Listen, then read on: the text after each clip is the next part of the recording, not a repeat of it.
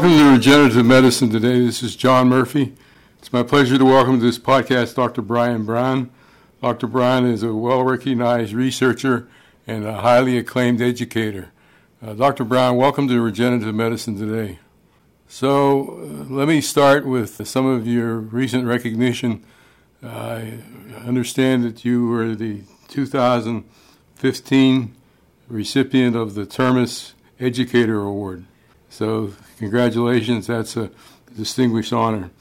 The reason I asked Dr. Brown to join us today is he's organizing the second regenerative medicine summer school at the McGowan Institute, and I thought it would be of interest to some of our listeners to uh, learn about this and the opportunities and uh, educational advantages that this program presents.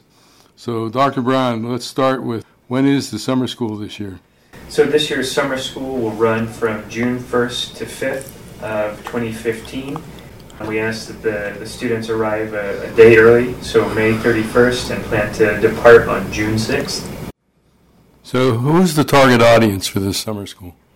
The target audience for our summer school are undergraduates who are interested in, in science or engineering that are entering or have completed their third year of study, so second and third year students However, exceptional candidates who are either earlier or later in their programs will also be considered. So I think it's probably apparent, but as I understand it, this will be held on the University of Pittsburgh campus. Is that correct?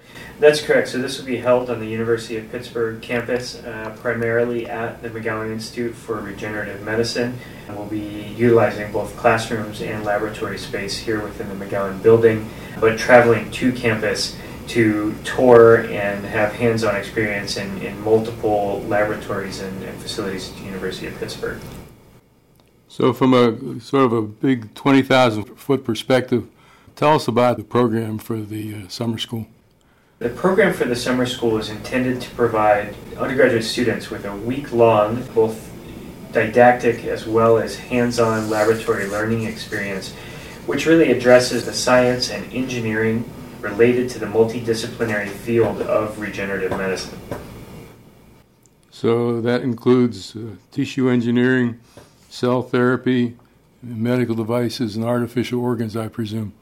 Yes, it does, and, and we'll also be looking at um, clinical translation as well as commercialization of those therapies and, and trying to understand the process by which those get to patients. So I know you had a very successful session for summer school last year. Can you share a few highlights in terms of the feedback you received from some of the participants?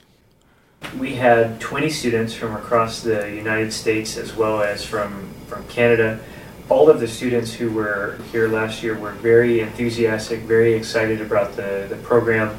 Particularly, they, they seemed to like the hands on laboratory experiences, things like learning to produce biologic scaffolds from tissues, looking at electrospinning of, of polymers, and doing tours of things like our artificial heart program. And the students all found the, the lectures very informative as, as well. So, if I recall correctly, you had some social activities also? We did. So, we had an opening networking barbecue at which we were able to meet all of the students for the program. And we invited both faculty as well as graduate students and postdocs from the McGowan Institute to attend. And we had all of the students get to know our faculty before the program. And we were also able to go to a local amusement park, and we all had a, a great time there as well. So, how does someone learn more about the program and how to register? So, the best way to learn about the program is to visit the McGowan Institute webpage, which is www.mirm.pitt.edu, and there's a link to the summer school on the right hand side of the page. So, do you have any opportunities for fiscal support if someone's in need? There are opportunities, limited scholarships will be available. That is part of the application process, and those will be based on both need and merit. So, Dr. Brown, is there a deadline for applications? We're accepting applications now, and the applications will be required to be submitted by March 15th of this year, and we will notify the applicants by the end of the day on April 1st via email if they're selected as a final candidate. At that time, we'll collect some additional information and, and forms with a final admission decision made by April 15th. Very good. So, thank you for joining us and uh, sharing what I believe will be another exciting summer school program. And uh, we look forward to uh, receiving interested applicants for their participation. And until we meet again for another podcast, uh, I'd like to thank our listeners.